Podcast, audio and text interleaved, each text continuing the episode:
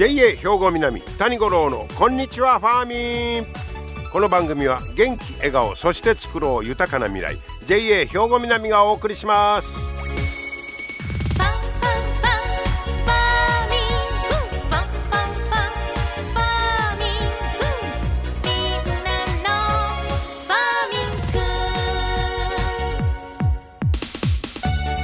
こんにちは谷五郎です3月に入りましたねなんか急にお昼暖かくなってきたなという感じなんですがまあこのままそのまま春にというのはまだちょっと無理みたいでねまたちょっと寒の戻りがあったりもするんでしょうけどもそれでもまあ3月の声を聞くとなんかワクワクしますね。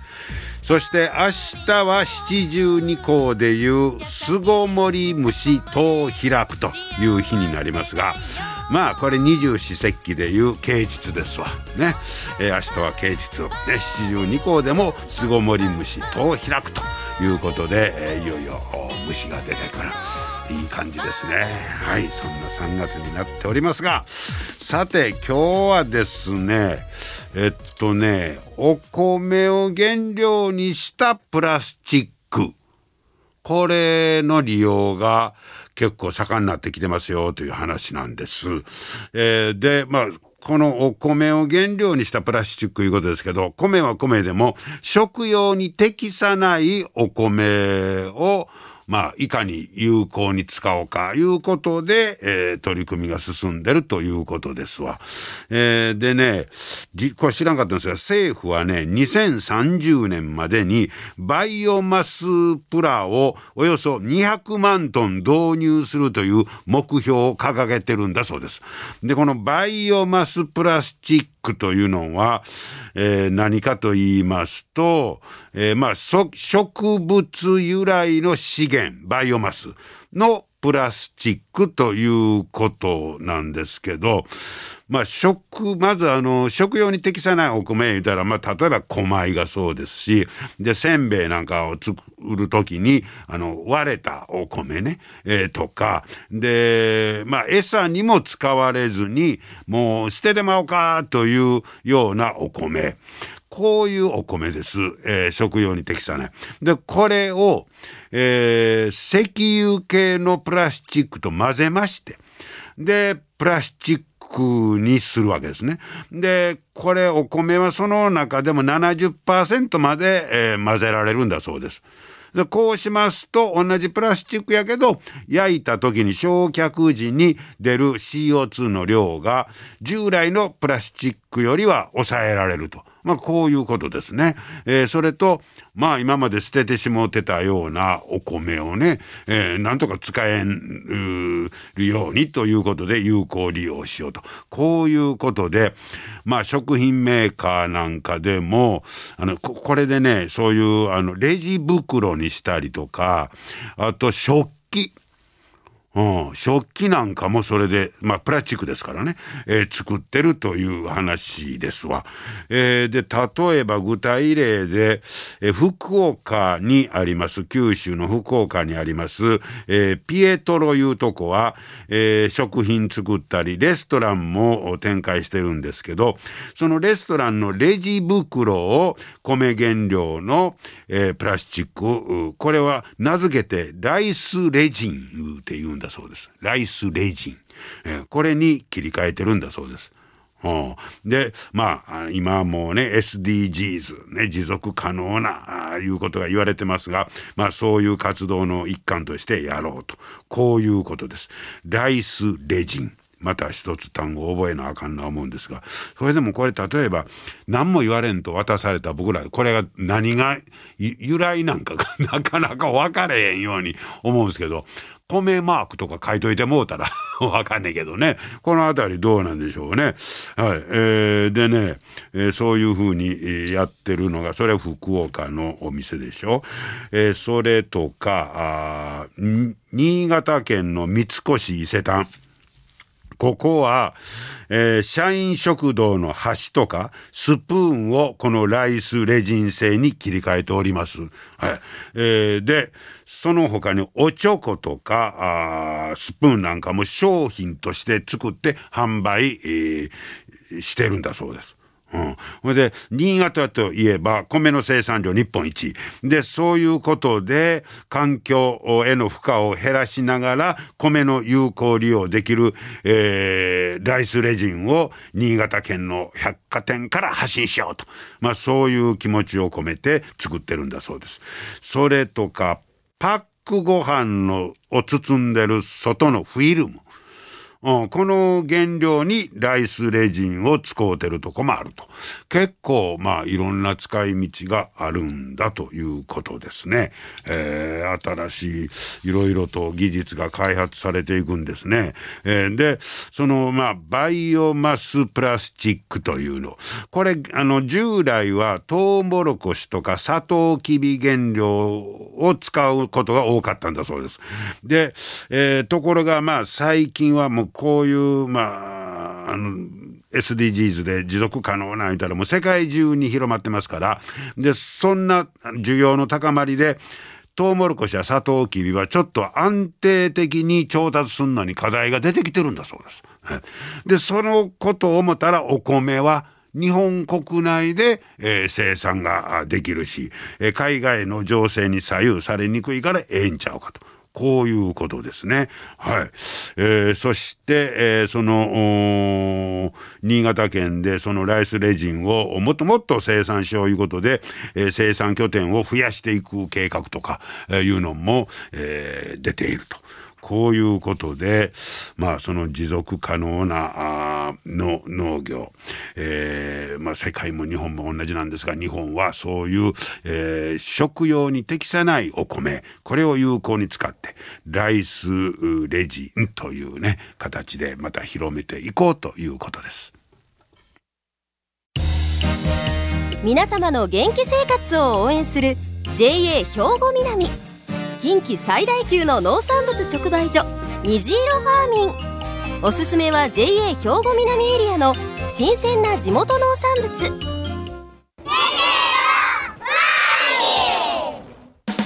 JA 兵庫南は新鮮で安全な農産物の供給。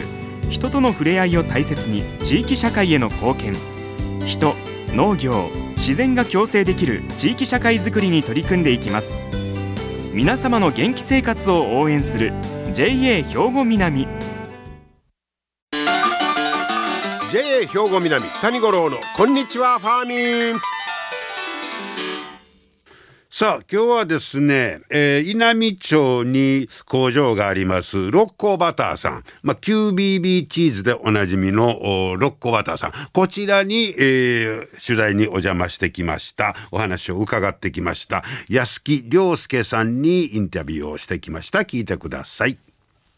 安木さんこんにちは。こんにちは。今日はよろしくお願いします。よろしくお願いいたします、えー、安木さんは、えー、六甲バターで、えーと、担当は何をされてるんですか、はい、えーと、私は今あの製造技術チームというところに所属しておりまして、はい、まあ、主にあの製造過程で、うん、えーと、チーズを作る上での、うん、えー、技術面の、えーまあ、そういったところですね、うん、技術面で、えー、と仕事。をしては。あそうですか。まあそのえチーズを作る技術をいろいろと、まあ、開発したりとかそうです、ね、いうような、はい、でも六甲バターですからバターは作るんですか？バターは実はあの弊社作ったことないんですよ。え？六甲バターさんバター作ってませんの？そうなんですよ。えーと、うちの会社はですねあの、うん、昔マーガリンは作っていてその昔マーガリンそのマーガリン昔あの腎臓バターっていうふうに言われてまして、えー、まあ、そこのマーガリンの部分を取ったのと、うん、あと六甲山の麓というところで六甲バターという会社名になっただけでして、実はあのあのバターは作ったことないんですよ。はあ、そうですね。はい、今作ってんのはもうチーズいうことですか？そうですね。チあのチーズがメインになりますね。で、我々はまあその商品名と言いましょうか、QBB のといえばチーズって覚えてますけど、はい、はい、あの QBB いうのが商品名。そうですね。えっ、ー、とブランド名が QBB というふうになってまして、ブランド名。はい。それ QBB のチーズとして、うん、まあ、世間に、えーと、お客様に売らせていただいてます。ね、そういうことですよね。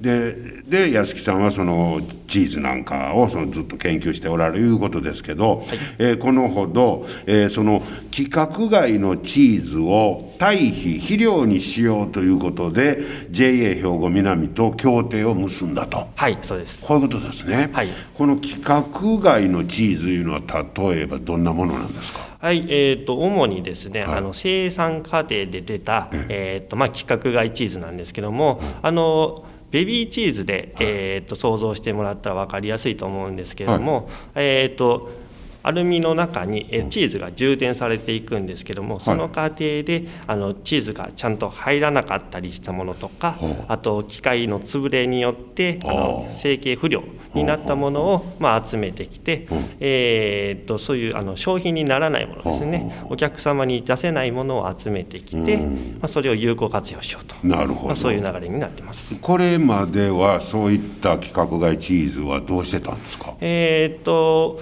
えー、一つの、えー、方法としましては、うん、えー、豚の飼料等に、えー、活用しておりまし豚の餌なんかにね、はい、そうです。ほうほうほう。でそれを今度は堆肥にしようということですけど、はい、これはまだその堆肥にした商品が完成してるわけではないんですか、えーと、商品としては、えーと、肥料の登録もされているので、うん、えー製品としては完成しているんですけれどもまだ普及していないというそういった段階なんです。はい、ほうほうほう。これこれチーズだけじゃないんですね。それになんかいろいろ加えるんですか？そうですね。チーズとあと米ぬか。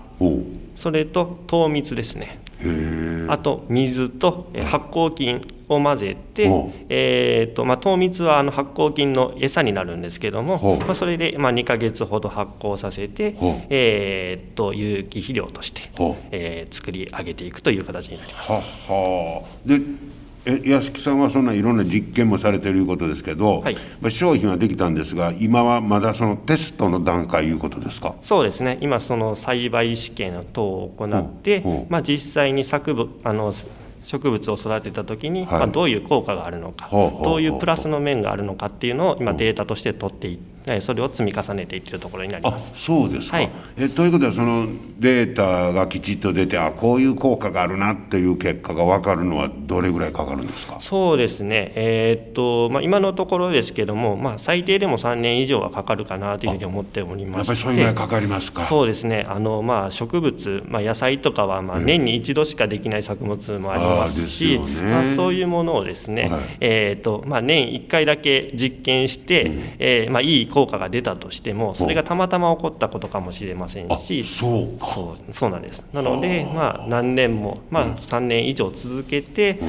えー、まあ、同じような効果が得られているのかっていう再現性といった部分でもそういう情報をどんどん集めていって、まあ、そういうデータがないとですね実際に農家さんであったり、えー、ね、使っていく方にとって、はい、あの使なんだろうデータをもとに、うん、えー、使使いたいっていうふうに思うことが多いと思いますので、はいはい、そうね、そういうデータ取りを今している段階です。うん。でこれが、えー、うまいこといきますともちろんその安木さんのところロッコバターさんとしては廃棄物が有効利用にされ使われると、はい、もうこの頃 SDGs いうのがやっぱり言われてますもんね。はい、そうですね、うん、で JA さん JA の方にとっても、はい、これはあのやっぱり有有機肥料になるんですよね。そうですね。はい。はい、これ化学肥料を使う分が減っていくいうことですか？そうですね。あの目標としてはあの。うん化学肥料をまあ減らしていきたいというふうなえ流れにはなるんですけれども、はい、まあ、国の目標としまして、えー、と緑の食料システム戦略というものがあるんですけれども、はい、まあ、これの内容がですね2050年までに、えー、化学肥料の使用使用量をですね、えー、30%ほど低減させるという、まあ、そういう目標が掲げられてまして。そうなんですか、はい、でそういう目標もあるんですねそうなんです、はい、でこの地域でそれを置き換えますと大体化学肥料年間300から400トンぐらい、まあ、これはあくまでも見通しなんですけども、まあ、それを、えー、っとまあ、化学肥料から有機肥料に変えていく必要があると。置き換える、はい。でそれを、まあ、全て、えー、っと置き換えるチーズ肥料で置き換えることは不可能かもしれないんですけれども、まあ、それの一部でもなるほど、えー、置き換えていけたらなというふうに、えー、考えております。あそういうそういうあの、まあ、目標に向かって、もう踏み出しているということですね。そうです。安木さんなんかいつも実験あのビーカーこないしてみたりとか実験してますああそういう実験もしてますね。あそうです はい。でそ可能性あの有効な有機肥料としてのね、はい、でいけるやろいう可能性みたいななんかこう肌で感じるもあります？そうですね。あのチーズ肥料に関してですよね、はあ、えー、っとまああの肥料の成分として、まあ、主に、えー、窒素リンリン酸カリウムっていう、まあ、3つの三大栄養素があるんですけども、えー、とこの成分のうちに、えー、とこのチーズ肥料はリン酸の部分が結構多く含まれているんですよ。でそのリン酸っていうのは主に植物の、えー、と果実部分に効くっていうふうに言われてるんですね。はい、で、えーまあ、そういった部分で果実部分に効くような、うん、えーとまあ、果実の野菜、まあ、トマトであったりそういった部分にもうまく使えるんではないかなというふうに思ってましてあとあの予備実験で根っこに根の部分ですね。植物の根が大きくなるっていう結果が出てるんですね。なのでそういう、えー、部分もですね、はい、まあ、あの土壌細菌とかの関わりもあると思うんですけれども、あのチーズ肥料あの作る際に、うん、えー、発酵菌入れてるので、まあ、その発酵菌がうまく土壌菌と、まあ、相互作用して、まあ、その結果根が大きくなってるのかなっていうそういうあの仮説も出てますんで、まあ、それを立証するためにも、まあ、今後データを取っていく必要があるかなというふうに楽しみですよね、これはね。はい、じゃあこれからもますます頑張っていただきたいと思います。またよろしくお願いします。よろしくお願いいたします。どうもありがとうございました。ありがとうございました。はい、ここでもやっぱり SDGs の話題でしたね。えー、やっぱり技術者、研究者の方はね、言うことが違います。きっちりとしたデータがいるんや、いうことでね。えー、今日は六甲バターの安木亮介さんにお話を伺いました。皆様の元気生活を応援する JA 兵庫南近畿最大級の農産物直売所虹色ファーミンおすすめは JA 兵庫南エリアの新鮮な地元農産物。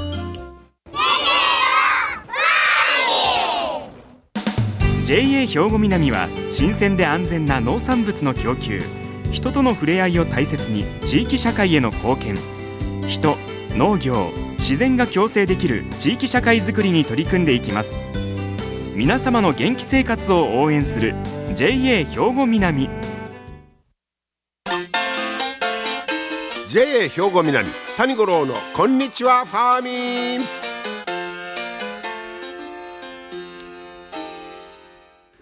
さあ続いてはファーミンアグリメッセージです。今日は JA 兵庫南清掃年部の坂本三郎さんに菊名について教えてもらいます。坂本さんこんにちは。よろしくお願いします。はい、よろしくお願いします。えー、今日は菊菜のお話なんですけど、はい、えー、菊菜ってなんか人気に波があるんですか？そうですね。ちょっと前までやっぱりあの独特の匂いと苦味みたいなんで毛嫌いされた時はありましたね。ああそうですの。はい。人気あんま売れへんかった時期があったわけですか？食べてくれないっていうか。ええー、僕菊菜大好きやけどそうなんですよね。最近こそやっぱり鍋がちょっとブームというかいろんな鍋があって。ああああやっぱり鍋って言ったら菊菜とか。のまあ人多いでしょうね。で、ね、また徐々に人気が上がってそうですか、はい。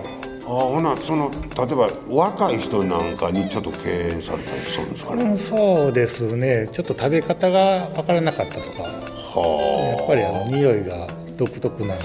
あそっか。まあさ苦手な人から言うたらやっぱり匂いというのは野菜は大きいんですかね。そうですね。結構匂いがやっぱり僕は好きなんですけど。僕もね好きな人はそれがまあいいと、はい、で鍋なんかやったらもう入れるだけやからうんそうですね。最近の人は何でもサラダで食べるんですかね、うん、そうですね。きっとねも新鮮であれば全然サラダでそうですか。んでぜひとも試してもらいたいです、だからまあ、逆にちょっと香りがありますけどそれをポイントにする手もありますよね。独特の匂いとあれが、うん、逆に、ね、癖になるというか。でも菊菜っていい値段するなと思うんですけどね。そうねまあ季節もんですからね。やっぱり冬。だけまあ、夏でもいけるんですけどやっぱりそういう、うん、冬っていう定番みたいな感じですね。作り手はどうなんですか？もう減ってきてるんですか？ちょっと、うん、だいぶ減ってるとは思いますね。あそうですか、はい、僕鉄板でね、はい、焼いてあの蒸し蒸し焼きにして蓋して、はい、それでポン酢で食べるんですけどね、はいまあええ香りもしますしね、うん、そうですね、うん、あそうほんなえ坂本さんはずっと菊菜を作り続けてはるんですね。そうです。冬場は、はい、うん、作ってますね。そうですか、はい、えぜひ皆さんに菊菜もね召し上がってもらいたいですね、ね、一度食べてもらいたいですね。はい。どうもありがとうございました、はいほうやっぱ菊生野菜はそういうまあ時代時代によって人気が出たり衰えたりとかいうあるんですね。まあ特に香りが強いやつはまあパクチーとかあんなもそうですけど好き嫌いが激しいいうことでしょうかね。はい。でもほんまに僕なんか好きですけど皆さんも是非ね菊菜大いに召し上がっていただきたいと思います。JA 兵庫南谷五郎のこんにちはファーミン。さあ、最後は今日はね、商品紹介です。今日は、えー、スパイダーモア。これを紹介いただきましょう。えー、紹介してくださるのは JA 兵庫南農機センターの前川隆之さんです。前川さん、よろしくお願いします。よろしくお願いします。えー、今日前川さんに紹介いただくのがスパイダーモア。はい。まあ言うたら草刈り機ですか。そうですね。ははい。最近のはようなってるんですか。そうですね、かなり、あのまあ、今まで草刈り言ったら、結構あのしんどい作業の部類に入るんですけど、はい、まあ、ちょっとこの機械使ってね、楽になったっていう声が、やっぱりすごいですね、反響はすごいです。はい、このスパイダーモアえー、これ特徴はどんなことになってますか、えーまあ、ちょっと、まあ、名前がねスパイダーモアっていうだけはちょっと雲のような形ですね、スパイダーね。スパイダーマンのスパイダー、ね、そうですそうです。のようにそののり面にまあがっちり食い込んでね。で草をちょっと刈っていくっていうものなんですけど。斜めのとこでも刈れるいうことですか？はい。ほう。今までなかなかそれはなかった。なかったですね。やっぱりあのー、草刈りで大変なのはその長いのり面斜めのところ、はい、ってなると足場も悪いですし。そりゃそうですね、はい、刈る人が斜めなるもんね。そうなんですよ。結構あのー重労働やったんですけど、まあ、これならあでの上から最大2メーターまでもうずっと往復するだけで買っていけるんで、でまた狩るスピードも結構速いんですね。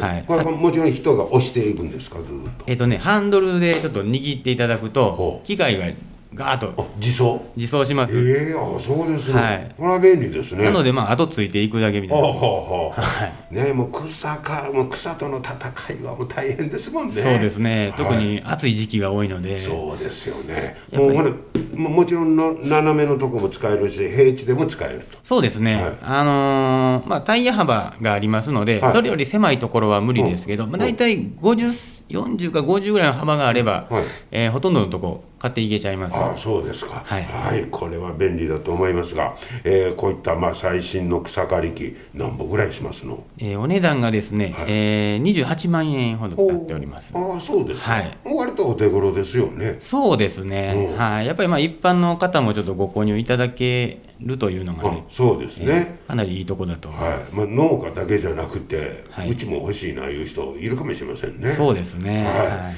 えー、そんなスパイダーモア、えー、もちろんこれ農機センターで、はい。えー、発売しているということですね、はい、またお買い求めいただけたらと思います。前川さんありがとうございました。はい。ありがとうございましたはい、えー、草刈り機もね、進化してます。もう大変な作業ですもんね。ぜひ参考にしていただきましょう。今日も最後までお付き合いありがとうございました。JA 兵庫南谷五郎のこんにちはファーミン。この番組は元気笑顔、そして作ろう豊かな未来。JA 兵庫南がお送りしました。